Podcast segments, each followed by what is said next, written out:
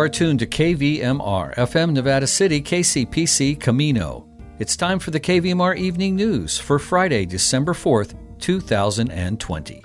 For their support, we'd like to thank Don Adams Antenna Services, locally owned and operated dish network installer, assisting Nevada County residents with satellite television for over 35 years.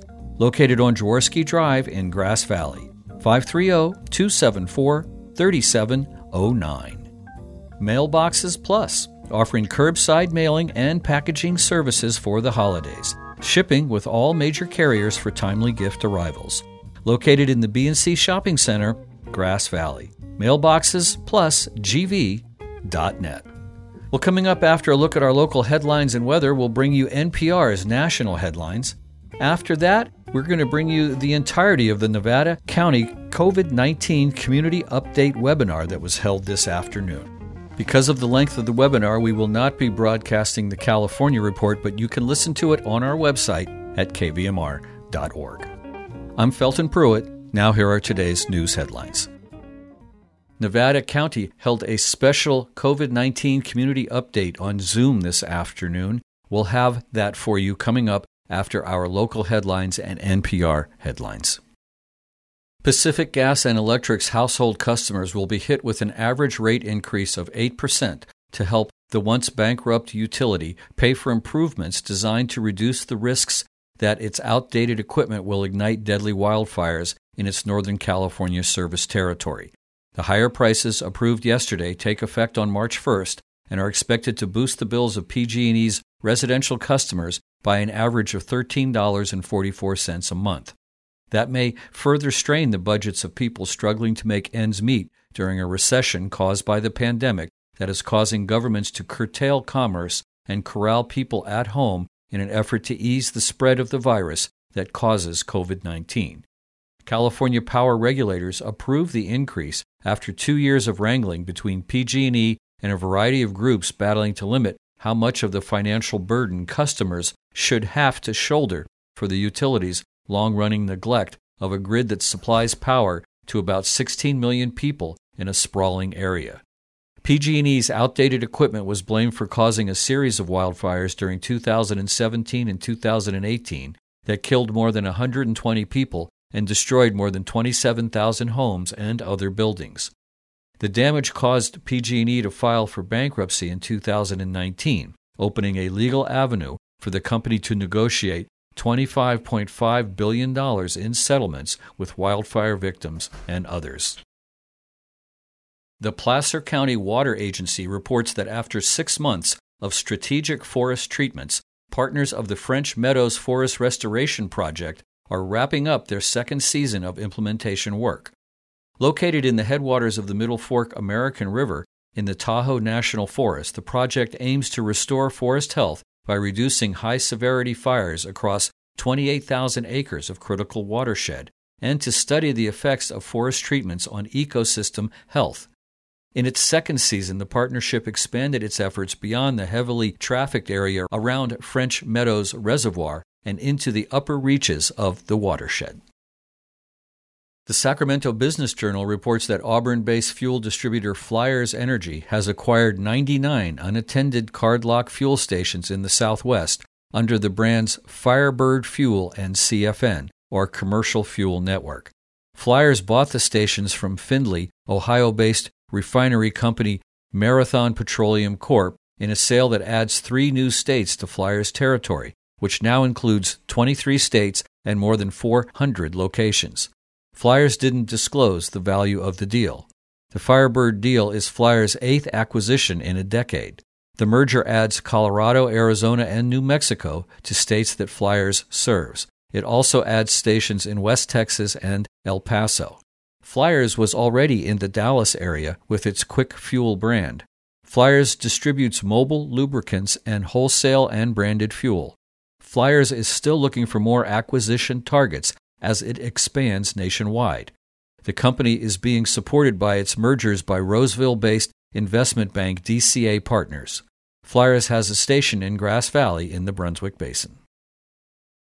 The Guardian reports that the Trump administration has formally announced the go ahead for the fiercely opposed sale of controversial gas and oil drilling licenses in Alaska's Arctic National Wildlife Refuge. The refuge is a pristine wilderness and home to polar bears, caribou, and many other wildlife species. The sale of leases is planned for the 6th of January 2021, a few days before Trump leaves the White House. While the Trump administration was known to be pushing ahead with the plans, the Bureau of Land Management confirmed in a press release yesterday that it would publish a notice of the sale on Monday, December 7th, timed to be just ahead of the inauguration of the U.S. President elect Joe Biden, who opposes the move. The announcement came earlier than expected and ahead of the end of the public comments process. The sale would be conducted via video live stream, according to the Bureau of Land Management. Trump had authorized sales of gas and oil leases in the Alaska National Park in the Tax Cuts and Jobs Act of 2017, which he signed into law that year, calling for two leases of at least 400,000 acres each within the refuge's coastal plain. Chad Padgett, BLM Alaska State Director, said Congress directed us to hold lease sales in the ANWR coastal plain, and we have taken a significant step in announcing the first sale in advance of the December 2021 deadline set by law. The weather forecast for Grass Valley and Nevada City is calling for clear skies tonight with lows in the mid 40s. On Saturday, a few afternoon clouds with highs in the low 60s. Saturday night, cloudy with lows in the mid 40s. And on Sunday, in the Grass Valley, Nevada City area, partly cloudy with highs in the mid 50s. In Sacramento this evening, clear skies with lows in the mid 30s. On Saturday, mostly sunny with highs in the mid 60s. Saturday night, a few clouds with lows in the low 40s. And on Sunday in the Sacramento area, mostly sunny by the afternoon with highs in the low 60s. In Truckee, tonight clear skies with lows in the mid teens.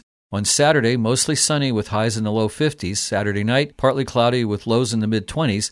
And on Sunday in Truckee, partly sunny with highs in the mid 40s. In Angels Camp tonight, mostly clear with lows in the mid 30s. On Saturday, mostly sunny with highs in the upper 60s. Saturday night, partly cloudy with lows around 40 and on Sunday in the Angels Camp region, generally sunny with highs in the low 60s. That's the KVMR Evening News headlines. I'm Felton Pruitt.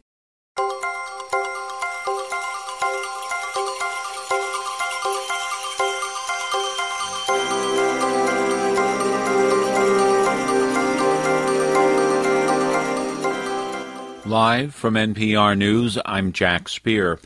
President elect Joe Biden referred to the November jobs report as grim and reiterated Congress needs to quickly pass a COVID relief bill. NPR's Asma Khalid has more. Biden declined to directly answer questions about whether or not he had spoken with Senate Majority Leader Mitch McConnell, but it seems the president elect was involved in some capacity in helping congressional leaders break a stalemate, though he told reporters he did not want to reveal his strategy. It would be kind of stupid for me to tell you what I did, wouldn't it? It'd be kind of hard to do it again. Biden has repeatedly said help is critical for millions of people who could lose unemployment assistance by the end of the year. But he also said he spoke with his economic advisors about an additional recovery plan that he intends to present to the new Congress. Asma Khalid, NPR News. States are facing a deadline to place orders for the coronavirus vaccine as many report record infections, hospitalizations, and deaths number of Americans hospitalized with COVID 19 hit an all time high in the U.S. yesterday at more than 100,000, and many hospitals are at the breaking point. Today, Arizona alone reported more than 5,000 new cases for a second straight day, as the number of available intensive care beds there fell below 10%. Nevada reported 48 deaths yesterday, that state's deadliest day since the onset of the pandemic.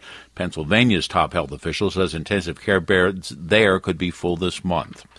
Vice President Vice Vice President Pence received a assessment of the current state of the coronavirus pandemic in the U.S. during a visit to the Centers for Disease Control and Prevention. NPR's Tamara Keith explains while vaccines are coming soon, CDC officials are calling for people to take precautions now. Pence, who heads the White House coronavirus task force, tried to project optimism, saying this is a season of hope. But top officials at the CDC told him that hospitalizations and deaths are rising. Healthcare providers are overstretched, beds are full, and slowing the spread is now essential. Dr. Henry Walke is director of the CDC's Division of Preparedness and Emerging Infections. He says Americans need to use a mask, uh, wash their hands, maintain their distance avoid um, crowded indoor, unventilated uh, uh, spaces, and, and get tested. The CDC is out with new guidelines advising universal mask wearing indoors outside the home and discouraging dining indoors at restaurants. Tamara Keith, NPR News. U.S. Secretary of Education Betsy DeVos has announced that pandemic relief will continue for about 41 million federal student loan borrowers until January 31st. In March, borrowers were granted a reprieve on their loan payments. Interest was set to zero, and collections of defaulted student loans were stopped because of the coronavirus pandemic. On Wall Street today, the Dow is up 248 points. This is NPR. The lawyer for a 17 year old accused of fatally shooting two people and wounding a third during a night of unrest in Wisconsin is now extracting himself from the criminal defense. That's after prosecutors raised ethical concerns about the lawyer. Los Angeles based civil lawyer John Pierce has been at the forefront of the case of Kyle Rittenhouse, who's accused of carrying out the shootings during a protest in Kenosha this past summer. He was also key in raising the $2 million bail for Rittenhouse. Prosecutors contend Pierce has significant personal financial difficulties. Farmers are feeling more pessimistic in the aftermath of the presidential election. Harvest Public Media's Dana Cronin has that story. The monthly Ag Economy Barometer, put out by Purdue University, calculates how optimistic agriculture producers are feeling. In October, the barometer recorded its highest ever index. In November, though, that number plummeted.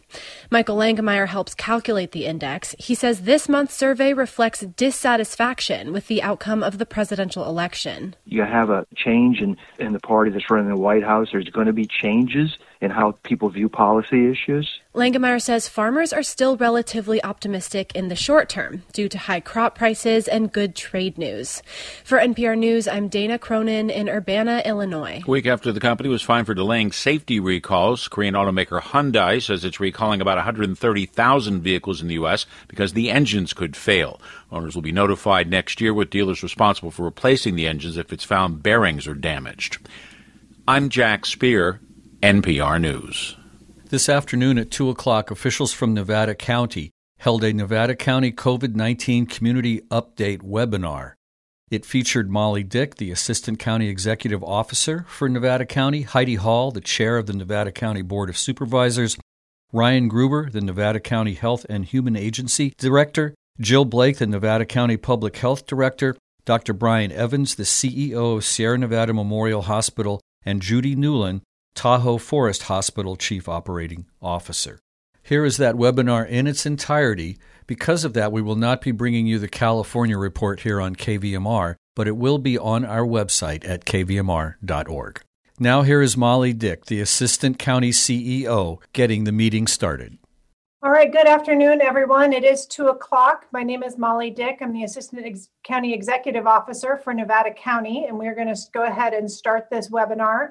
So I'm going to turn it over to Heidi Hall, Chair of our Board of Supervisors, to introduce us today. Thank you, Molly, um, and welcome to today's COVID 19 update from our public health and medical experts. Our panelists today are Ryan Gruver, Nevada County Health and Human Agency Director, Jill Blake, Nevada County Public Health Director, Dr. Brian Evans, Sierra Nevada Memorial Hospital CEO, Judy Newland, Tahoe Forest Hospital Chief Operating Officer, and Amali Dick, who will facilitate, our uh, Nevada County Assistant CEO, who will facilitate. Thank you to all of you coming to learn more and to all of the panelists. Today, you will hear an update on the serious situation we find ourselves in here in Nevada County with regard to COVID. I will leave it to the experts to share the data with you and to touch a little bit on what we might expect in the coming weeks. As you may have heard, yesterday, Governor Newsom announced a regional stay at home order in order to slow the spread of COVID 19. I want to assure you that the county considers our public health threat serious. We fully intend to continue to stay in alignment with the state's public health guidance and mandate. And we support our public health staff and experts in everything they're doing to manage this crisis, reduce the spread of COVID, and keep us safe. It is imperative that you do too. We want to keep you informed. Nevada County plans to send out code red emergency alert notices to residents and visitors if Nevada County does move into a stay at home order due to regional hospital capacity. The best way we can minimize the COVID infections and deaths in this county is also the best way we can support our businesses, our teachers, essential workers, and healthcare workers. That is by wearing a mask properly, socially distancing, and washing our hands. It is that simple. Please continue to take care of yourselves, your neighbors, and your community by doing so. Thank you to all of you in this difficult time. And now I want to turn it back over to Molly to facilitate the panel. Great. Thank you so much, Chair Hall. So first, um, Ryan Gruver, our Health and Human Services Agency Director, is going to provide an update on COVID in Nevada County. Thank you, Ryan.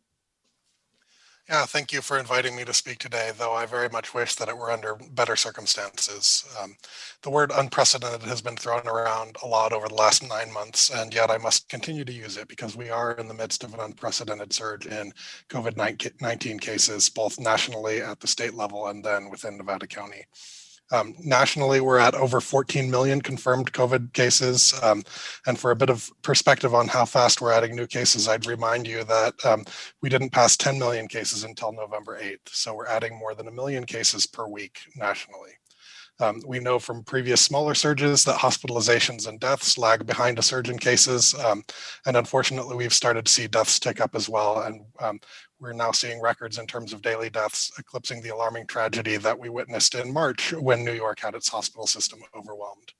Um, California has typically fared better than other states, um, but we are setting grim records here as well. Um, and unfortunately, this surge couldn't have come at a worse time. It takes two weeks or more before the impacts of a holiday such as Thanksgiving um, show up in new cases. And as Dr. Ghaly, the state's Health and Human Services Secretary, has indicated, it takes a couple weeks after that before we see a surge in hospitalizations as a result of that. So we still have not seen the impacts of Thanksgiving. Um, it's in that context that the state yesterday announced a regional stay at home order based on ICU capacity.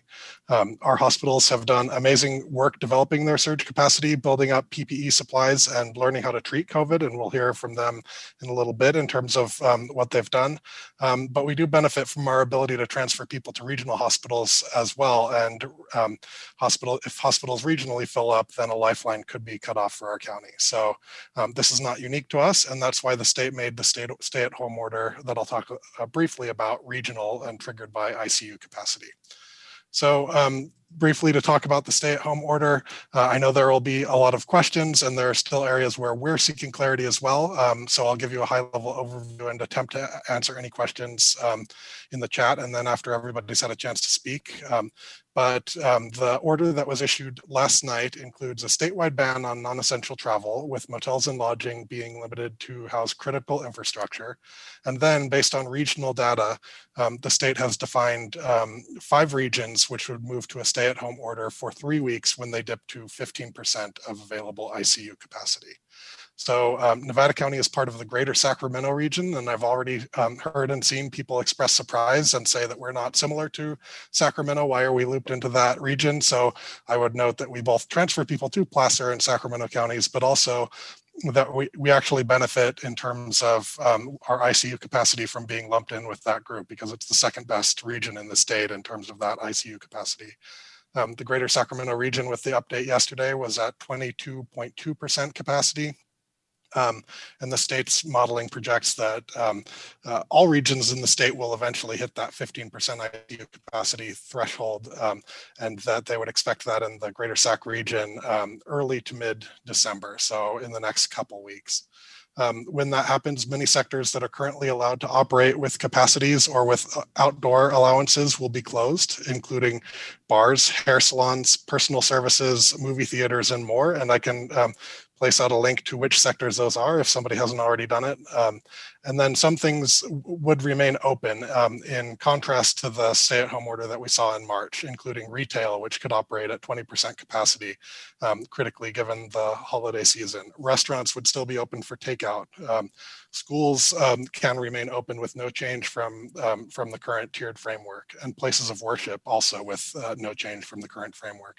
There are many more details out there and more yet to come, um, but um, those are some highlights of it. And they've indicated that we will stay, if once we trigger that 15% capacity, the region will stay in this lockdown for um, three weeks. And then at the end of that time, based on projections, um, if the state's projecting that the region will be below that 50 or above that 15% capacity, then we could exit back onto the tiered framework.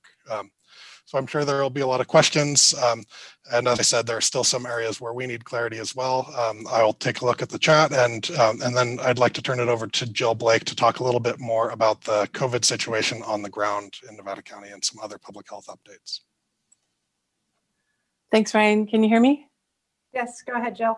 Great, thanks. And I too wish that we were here under better circumstances and that I had better data to share with you. But unfortunately, um, but I, don't. Um, I'll just share with you that uh, from March to October, we had a total of 642 cases. In the month of November alone, we added 706 new cases. So more cases in one month than we had in the previous eight months combined. Um, just December 1st through December 3rd, we've added another 169 cases.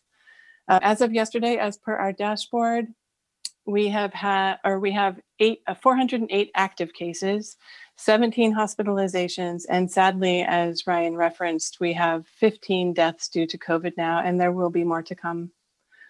Um, we still see that many of the new infections are due to gatherings with family and friends, and the sectors where we see outbreaks or the most cases right now include healthcare. Uh, that does include skilled nursing facilities and long term care facilities, schools and daycare, food service, clerical and office um, sectors, as well as firefighters.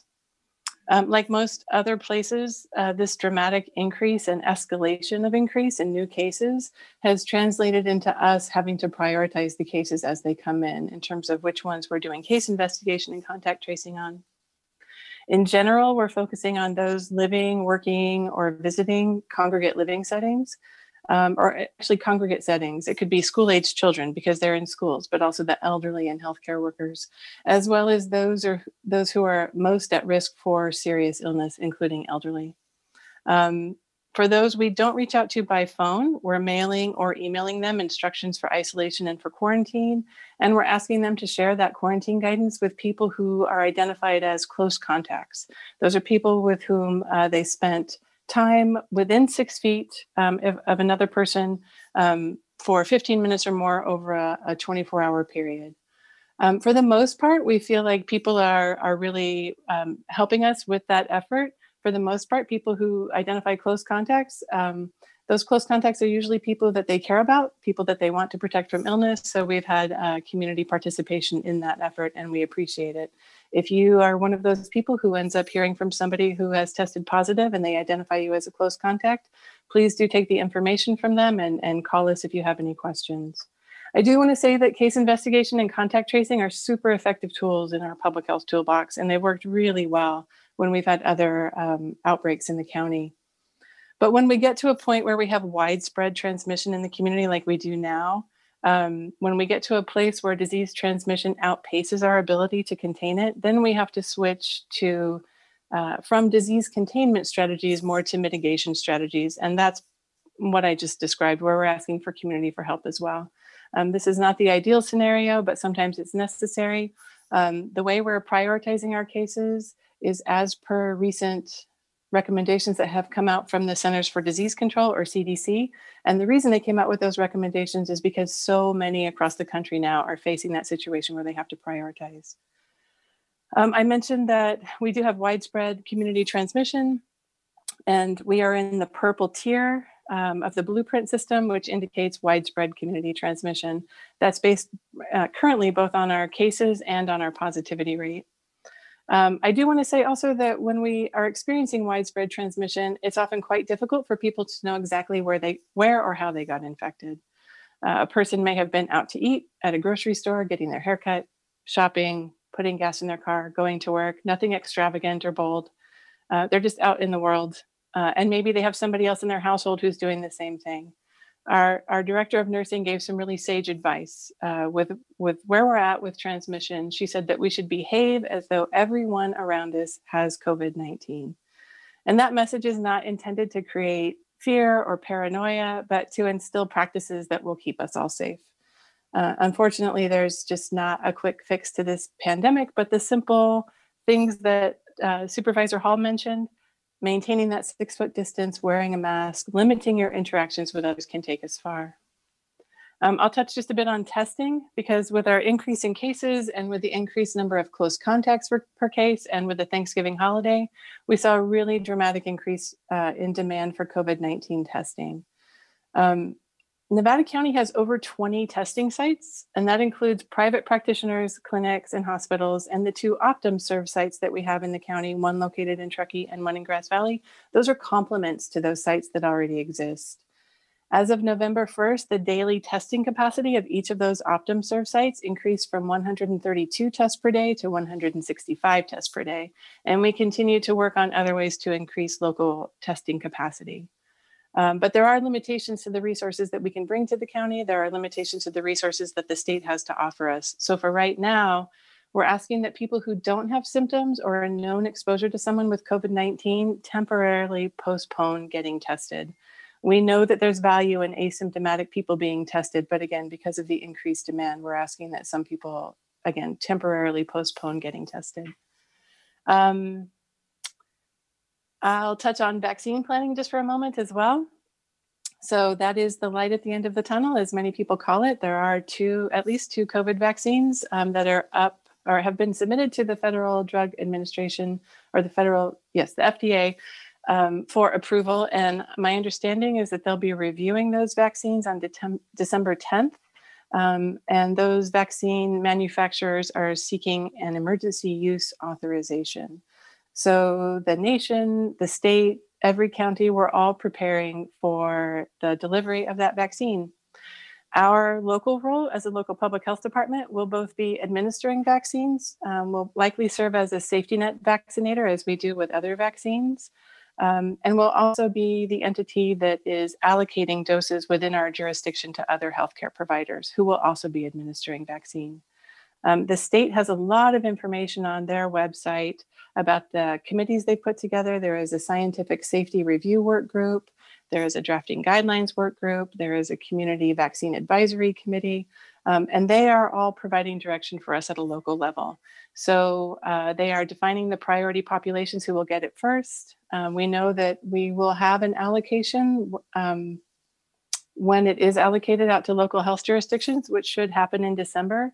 It certainly won't be enough to uh, to vaccinate the prioritized populations, but we anticipate that slow trickle in of additional vaccines until we get those priority populations vaccinated, and then we'll be offering it up to the general population as well.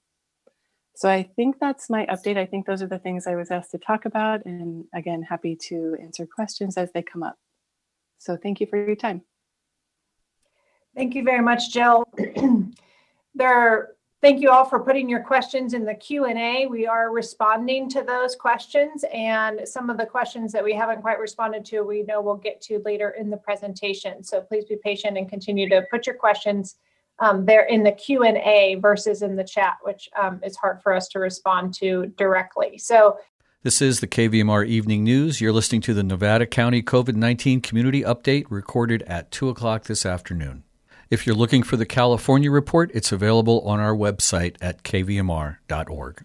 Um, next, we're going to move on to Dr. Brian Evans from Sierra Nevada Memorial Hospital to share an update about the status of the hospital. Thank you, Dr. Evans. Thank you, Molly. Thank you, everybody. I appreciate the opportunity to uh, talk today.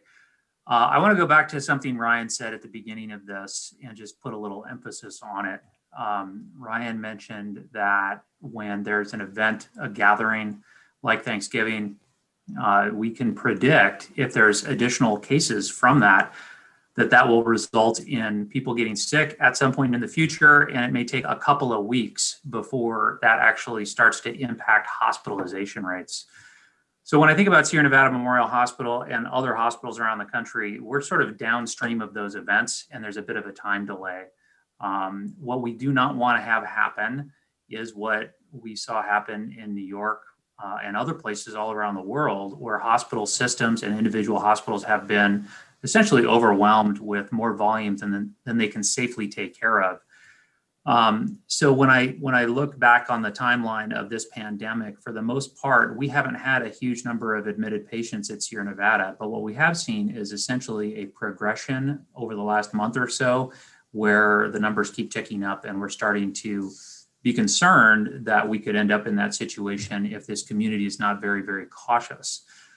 Um, so just to give you an idea of the census, you know, mostly during the pandemic, we've had a couple of patients admitted, you know, one or two or three. Uh, but over the last couple of weeks, it's been more in the high single digits. And I think our peak number was 10 admitted patients in the hospital, um, two or three in the unit, in the ICU unit, uh, and then the rest out on the floor we can take care of that number. We have the capacity for that. Uh, but what we worry about is if that number keeps on going up, if it doubles or triples, that, that kind of thing, that gets very concerning. We also track very closely our divisional partners. We're part of Dignity Health, and so we partner with five other hospitals in the Sacramento region, and we look at their numbers every day pretty much. Um, and what we've seen is about a month ago, the total number of hospitalized patients in those other five hospitals was in the 30s and now it's up over 130. So it's really picked up in the last couple of weeks, which is concerning the entire Sacramento area. And, and we are not an island. We are absolutely affected by these things. And I'll just mention one of the initial thoughts about uh, how to deal with this pandemic was, well, you know, we can transfer patients from one hospital to another potentially and try to, um, you know, share resources and share capacity. But realistically, that's very difficult to do when every hospital is sort of filling up at the same rate all over the uh, all over the area. So uh, I'm not sure that that's you know a good long-term strategy for this, and, and I think we really need to be very very focused on prevention. Um, people ask me quite a bit about well, what's the capacity for the hospital? How many beds do you have? How many ventilators do you have, and all that kind of thing. And, and I can tell you. Uh, the capacity of the hospital in terms of beds and equipment is fine. We, we have plenty of square footage and we have um, you know adequate numbers of beds. But what is really uh, the issue for not just this hospital, but basically every hospital that I'm aware of is staffing. And so when I talk about staffing, it's it's physician staffing, it's nurses, it's techs, it's EVS workers, it's food workers, it's uh, pharmacists, it's all of these people that are really required to take outstanding care of COVID patients. And during this pandemic, we've seen um, essentially all the hospitals are asking for more help from temporary workers, from traveler nurses, et cetera. And so uh, there haven't been enough to go around in some cases. And then we're also seeing uh, part of the healthcare workforce getting sick and needing to go out. And so that's affecting our ability to increase our capacity, um, you know, as the cases go up. So that's definitely a concern. Um, I'll just mention the ventilators specifically. Um, we have quite a few ventilators, and one one thing that people were really interested in ventilators at the beginning of the pandemic and how many did everybody have and all that kind of thing. Um, one thing that's happened with this pandemic is that the way to take care of COVID patients has really become more clear. There's been a lot of good research. There's been a lot of experience about how, how to best take care of COVID patients. And so now it's it's become more clear to uh, to physicians, hospitalists, critical care doctors that actually it's better to take care of patients without putting them on a ventilator very early on and using other oxygen delivery apparatus, which we also have plenty of here. So um, that's kind of the capacity issue. On medications, we have access to the medications that have been shown to be helpful uh, and therapeutic in uh, COVID. We have remdesivir. We've given out quite a bit of that actually. Dexamethasone is another one we've been using regularly because it has shown some very significant benefit in patients. We also have Bam, Bamlan, bamlanivimab, which is a hard one to say, but it's a, a monoclonal antibody uh, which is used for outpatients, and we've administered that here as well. And then we are absolutely prepared and continue to prepare more for vaccines. So, what we're probably going to see here first is the Pfizer vaccine, which is the one that requires significant cold storage. And we're uh, we already have our um, super cold freezer that's available for that. Um, but the concern with the vaccines is that is that there's not going to be huge numbers of doses of vaccines coming out rapidly, and we're going to have to uh, really be thoughtful about the distribution of these vaccines. And we'll get some guidance uh, from uh, gov- government agencies nationally and also from our healthcare system. Certainly, healthcare providers and people who are medically fragile will be on the uh, front line of getting vaccines. Um, we're also looking to see Moderna uh, have their vaccine come out, and we'll be prepared for that one as well. Both of those vaccines are mRNA vaccines, and they look very effective. I'll be looking at the data personally, and also we have internal resources to really vet the studies that have been done by these agencies, these companies, to make sure that the vaccines are both safe and effective. And once we've determined that they're safe and effective, um, we will be recommending them. Uh, and I'll be very much first in line to try to get a vaccine myself. I'm not sure if I qualify for the first line, but uh, I, I, will want to get one when I can. And then there's several other vaccines that are coming out that uh, I think will, will, hopefully get everybody to a point, probably by spring, where we can uh, essentially have a vaccinated population. We are working on our surge plans all the time. We've been developing them and modifying them and constantly remodifying them since the uh, pandemic began. Uh, we have a lot of surge plans in place, and I think there's a, a, lot of really good work that's been done. Uh, but I really just want to emphasize the fact that it is staffing more than anything else. Our ability to take care of COVID patients is going to be most limited by the people that have the expertise to take care of these folks. And so when people ask me, what can I do for healthcare workers that are doing this work, taking care of the community, taking care of patients? The number one thing that everybody can do for these healthcare workers is do not get COVID and don't give anybody COVID. And um, like it was mentioned before, you know, we we don't want to instill fear in the community. I don't think that's particularly helpful, but we want to be very reasonable about this. And if we can limit the spread of COVID nineteen, we can prevent all of our hospitals from becoming overwhelmed by this pandemic, and we can continue to provide excellent care to to the patients that we have. And that is what we need to be doing until we can get a vaccinated population and we can get through this. There's a light at the end of the tunnel. We've just got to get to that point. So with that, I will turn it back to you, Molly. Great. Thank you so much, Dr. Evans. Um, there are some questions in the chat about um, Sierra Nevada. I'm going to give you a chance to take a look at those or in the Q&A.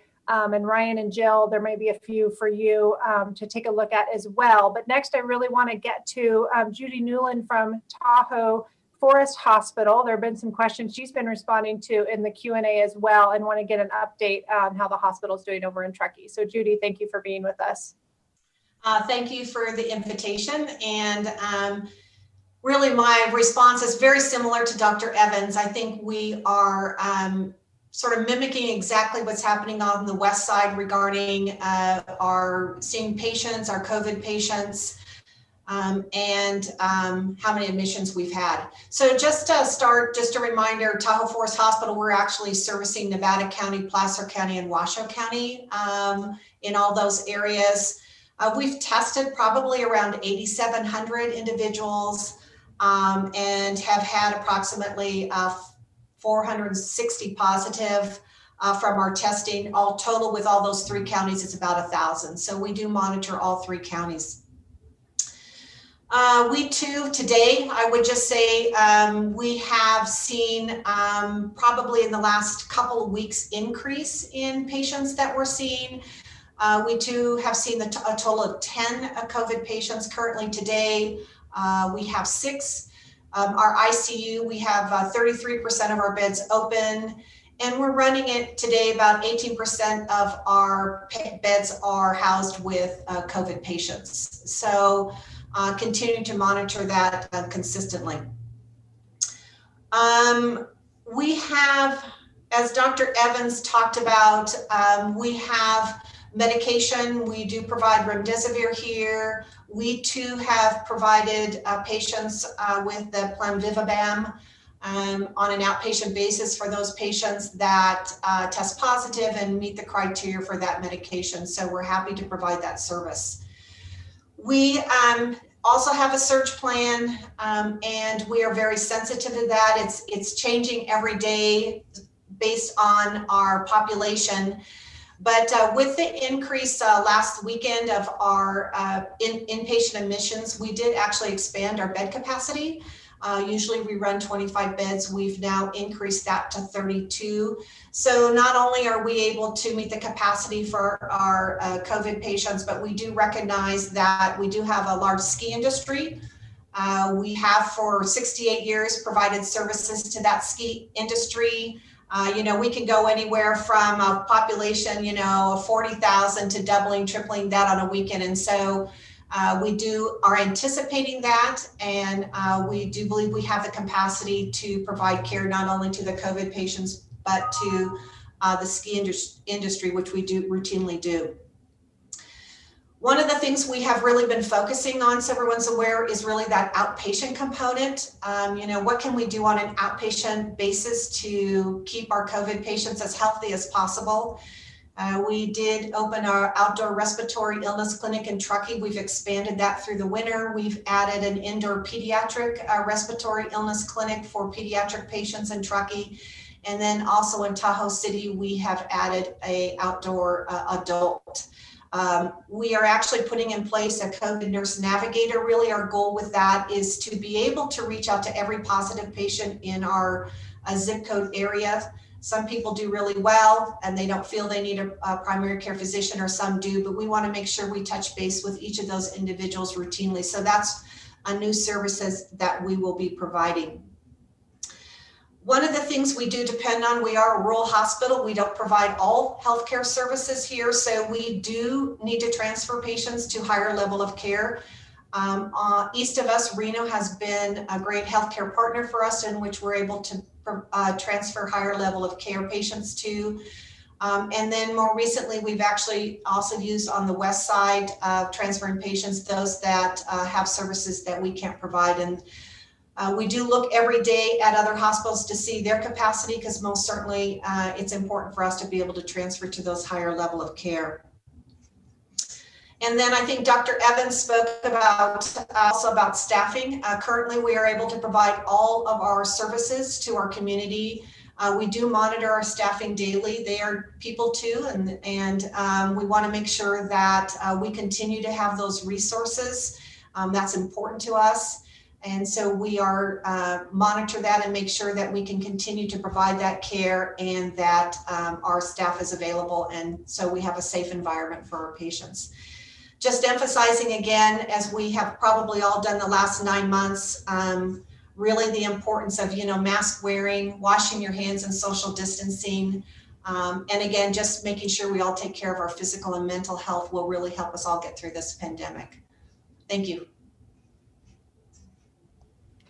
Thank you so much, Judy. okay, so that concludes our panel presentation for today. We are still responding to some of the questions that have come up um, in the chat. So I would like to uh, circle back to our panelists and provide the opportunity to respond to some of those questions or if something else has come up that you feel um, needs to be addressed. So I see Dr. Evans has unmuted, so I think he's got something to add. Well, there's some good questions about the vaccines in particular. Um, one one question is really good about how long does the mRNA last uh, after you've been given this mRNA-based vaccine.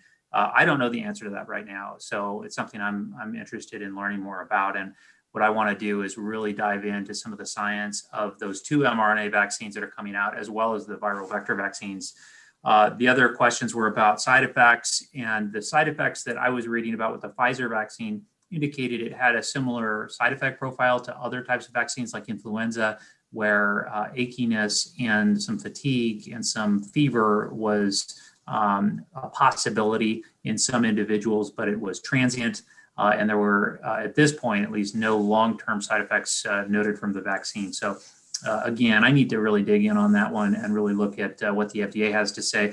But we also have some internal resources at CommonSpirit Health who are vaccinologists, and they are going to help really dig in on the safety profile and the uh, effectiveness of these vaccines. So I thought that was uh, really good, really good question. So thank you for those. Um, I'm not sure I've got any other answers than that. Oh, sorry, one other. uh, one other one was how long is it anticipated the vaccine will remain effective? I don't think we know the answer to that just yet. I think that uh, it's too early in the results of the trial. They're planning on studying and following uh, vaccine recipients for at least two years. Uh, but obviously, these just came out, and I don't think they're going to be able to ascertain whether people have some level of protection for uh, how long. But uh, there is optimism. I do know that um, uh, one of the things that was brought up with the vaccines is that uh, sometimes viruses can change over time, they can mutate. And with that, the question is would a vaccine continue to be effective for an individual that received it uh, in the future? And that's one of the reasons why these vaccines are targeting the surface proteins that are a spike protein on the surface of this coronavirus uh, entity, because the spike protein is not likely to change over time, even with mutations in this particular uh, virus. But you know, again, all of this is very, very new science, and it really does need to uh, be closely monitored. I think I think that's what I've got, Molly. Great, thank you so much. Um, I'm wondering if Ryan or Jill wanted to talk a little bit more about contact tracing. I think there was a question about, um, or maybe it was answered. It looks like it must have been answered because it popped off of the opens. Um, all right, anything else from our panelists that you'd like to um, share or respond to I just respond, you know, I, I saw, I see a question and I think a lot of people might have that question about, you know, the safety of going into a hospital and emergency department or um, on an inpatient. And I think I can speak for all hospitals. You know, we take this uh, COVID situation very seriously and we, um, you know, monitor the CDC guidelines, California Department of Public Health, you know, we have staff that are in there and they are just it's just as important to them as it is to anybody that has stepped through our doors that we make sure that we provide a clean and safe environment.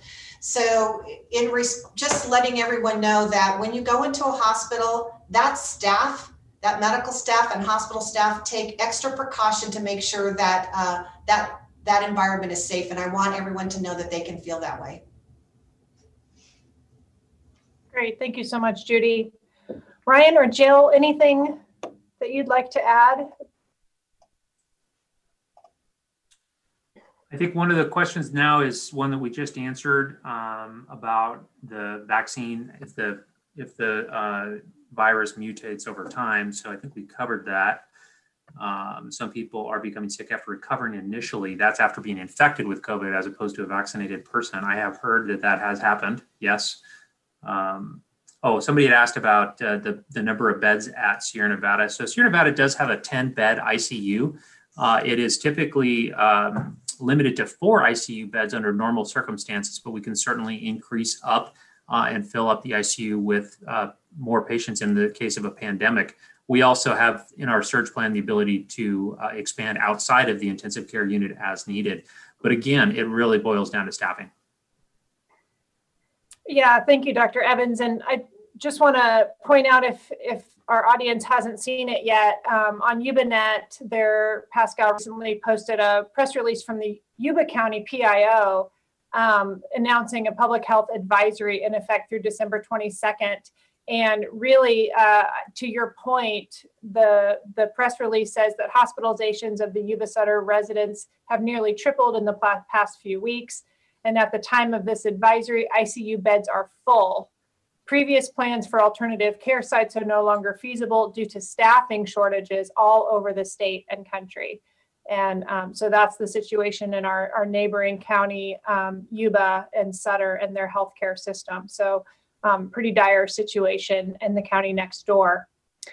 Um, so, I want to let you know too, there were a couple of questions about support for businesses. Again, this is a terrible time of year um, for businesses that have already suffered so much um, through this year to, to need to be closing again or reducing their capacity. Um, there are additional state resources that have been made available to businesses. I posted a link in the chat to sort of the landing page on the state's website um, that has links to all of those programs. There's loan programs, there's grant programs, depending on the size of your business and, and various criteria. Uh, we do host a regular COVID business task force meeting that the county hosts um, typically on Wednesday afternoons. The next one will be next Wednesday um, from 3 to 4 p.m. And the focus of that task force meeting really will be to dive into those um, programs for businesses that um, are now impacted once again and trying to figure out how to get through the winter season. So um, that information um, you can email our COVID 19 recovery email address if you're interested um, in getting information about how to participate in that meeting. uh, next Wednesday from 3 to 4 to learn more about that. I would also encourage you to reach out to the Sierra Business Council that has also been an excellent partner to help um, businesses in our community navigate those programs and um, complete their applications. So those are some resources. Um, again, the, the COVID-19 recovery uh, at co.nevada.ca.us is our um, general email address where businesses can ask questions about if their sector is open or closed um, and ask for assistance for guidance and other questions. Um, we've also had some questions about enforcement and how the public can um, let us know if there's a business that, that they think is not in, in compliance with the guidance. Uh, we do have a, a, reporting system. There's a link to it right on the homepage of the county's website, mynevadacounty.com. If you scroll down to Ask Nevada County and click on that button, um, you can let us know if there's a business that we need to reach out to and, and have a conversation with them about what's going on and how we can support them to be safe and to keep our community safe. Uh, so those are some resources that are available. I do want to um, ask uh, Chair Heidi Hall if she has any final words for us or um, before we before we wrap up today. I just want to thank all of you on the on the panel for your um, excellent continuous efforts. Um, we know how stressful this is. We I can only imagine actually how stressful it is for you as well as the healthcare workers and all of our essential workers out there trying to keep themselves safe and also keep the community safe. Um, so, just huge thanks to you. Huge thanks to the community. I know, so I hear from so many of you that you're really doing your best efforts to stay safe and, and also keep your neighbors safe. The great news is that there is a light at the end of the tunnel with these vaccinations coming. So, please stay the course. Please, please double down and stay the course on following the public health mandates. That is the best way to get us through this um, to support our businesses as well as our healthcare workers and our families. Thanks everyone for tuning in to get this information.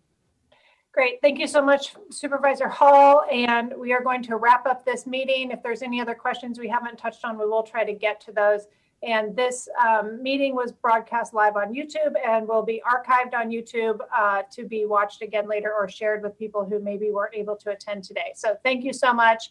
Stay safe and let's keep Nevada County strong. Thanks, guys. Thank you. Thank you. This is the KVMR Evening News. You've been listening to the Nevada County COVID 19 Community Update webinar that was broadcast this afternoon, featuring Molly Dick, the Assistant County Executive Officer for Nevada County, Heidi Hall, the chair of the Nevada County Board of Supervisors, Ryan Gruver, the Nevada County Health and Human Agency Director, Jill Blake, Nevada County Public Health Director, Dr. Brian Evans, the CEO of Sierra Nevada Memorial Hospital, and Judy Newland, Tahoe Forest Hospital Chief Operating Officer. Tonight's newscast, as well as all of our newscasts, are available on kvmr.org. Next up on the KVMR Evening News, we bring you the Public News Service national headlines. The Public News Service Daily Newscast, December the 4th, 2020. I'm Mike Clifford. One reason the 2020 election is notable is for the so-called rainbow wave of LGBTQ lawmakers elected for the first time. Suzanne Potter reports that happened in California and across the country. Todd Gloria is the first LGBTQ person and the first person of color to be elected mayor of San Diego. Susan Eggman from the Central Valley will be the first LGBTQ Latina to serve in the California State Senate. And Alex Lee from San Jose says he's honored to become the first openly bisexual member of the state assembly. There's a lot of things we assume that would have already been accomplished by 2020 that haven't been done even in California. And so I hope to encourage more young queer people of color to run for office and make their own history in California. I'm Suzanne Potter. Reproductive health providers in Illinois are preparing for an influx of patients if the 6 to 3 conservative majority on the Supreme Court overturns Roe v. Wade. Brandy Collins Calhoun is with the National Committee for Responsive Philanthropy. We're seeing clinics require a two week quarantine for out of state patients right now because of COVID. So with Illinois, they'll be well over their capacity of funding and support once the trigger laws go into effect. The National Committee for Responsive Philanthropy preparing a toolkit now to direct more support for reproductive rights. And with evictions set to skyrocket after the CDC moratorium ends at the end of this month, a Kansas City tenants group is taking an unusual route to delay evictions by disrupting housing court hearings that are being held online. Tara Raghuveer with KC Tenants says research shows online hearings may even violate the rights of renters with disabilities or those who can't speak English or lack internet access. Members of her group register to attend remote eviction hearings where they speak against kicking people out of their homes during a pandemic. Ragavir says the disruptions cause postponements and so far have brought more than 350 renters more time to build their cases to stay put. We've gotten cases delayed all the way to January and February. We've also pushed the judge with the highest volume eviction docket in Kansas City to end her hearings entirely as a result of our repeated online teleconference disruption. In a statement, the president of Landlords Inc., Robert Long, charges that KC Tenants is more interested in changing the for-profit housing model than in assisting renters. He thinks the group would be more effective if it worked with social service agencies to help people catch up on their rent. I'm Diane Bernard. A study by the Kansas City Eviction Project found people of color are evicted at a higher rate than white renters. This is PNS. The state of Ohio could soon lose a key source of support in response to the COVID-19 pandemic. Through an emergency authorization, the federal government is funding 75% of the Ohio National Guard's COVID-19 response work through the end of the year. Roughly 1,800 National Guard members are serving in logistical and public health roles. At the Second Harvest Food Bank of North Central Ohio, Julie Chase Morefield explains Guard members are doing the heavy lifting. Helping pull orders, loading trucks, packing boxes, sorting food donations, and then they've helped to set up drive-through mobile distributions. Ohio Senators Rob Portman and Sherrod Brown are leading the request for an extension of federal support. Morefield says Ohio's entire congressional delegation has signed the letter we are so fortunate legislators recognize how critical the National Guard support is, not only to the food bank, but also to the medical facilities, to the correctional facilities, to the nursing homes, to rolling out the vaccine. Governor Mike DeWine also has asked FEMA and other federal agencies to extend full federal funding for the National Guard through March 31st, 2021. Mary Schuermann reporting. Meantime, Arizona's passage of their Proposition 207 on November 3rd means people aged 21 and older will soon be able to buy marijuana for recreational use, but backers of the law say it also will give some Arizonans a measure of social justice. The initiative allows people with minor marijuana convictions to have their records expunged or drop any pending cannabis charges. A recent ACLU study found, on average, Arizona courts gave Latino and black defendants higher fines and longer jail terms for pot convictions than white offenders. Demitri Downing with the Marijuana Industry Trade Association of Arizona says sales should begin April 5th. January 9th, they have to be issued by March 19th, and the medicinal marijuana license can then sell adult use over 21. Opponents say it could cause a dramatic increase in the use of dangerous drugs by young people across the state. Mark Richardson reporting. Finally, our Eric Tegethoff tells us tribal advocacy helped push the U.S. Forest Service to protect parts of Montana's crazy mountains. The Custer Gallatin National Forest Plan likely will be released in early 2021. It includes wilderness protections for a small portion of the Crazies, a sacred mountain range for the Crow tribe. Shane Doyle of the tribe says he and fellow Crow see the Crazies as a place to be cherished and respected. The cultural value of the range puts it into a historical context that all Montanans and really people all over the world will be allowed to appreciate in a way that really celebrates the significance of that range. The tribe would like to see the plan prohibit motorized and mechanized recreation such as mountain biking. This is Mike Clifford. Thank you for wrapping up your week with Public News Service. Member and listener supported, heard on some of the nation's most interesting radio stations, and always online at publicnewsservice.org.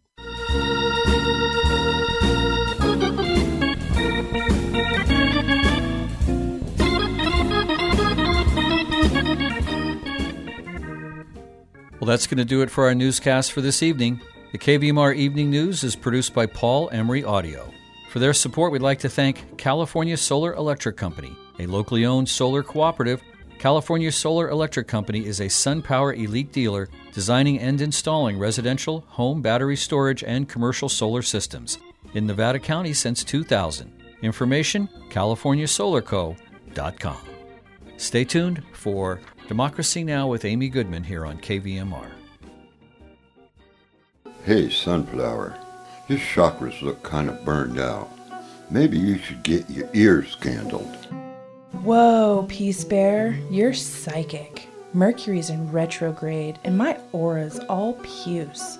I've been praying to a crystal for two days, and I'm still on a bad trip. You need to lighten your load, man. I'll take all your possessions, but you gotta donate your car to KVMR. I can't deal with another bring down at the DMV. Thanks, Peace Bear. You're a real cool cat. 1 877 411 3662 or kvmr.org. Far freaking out.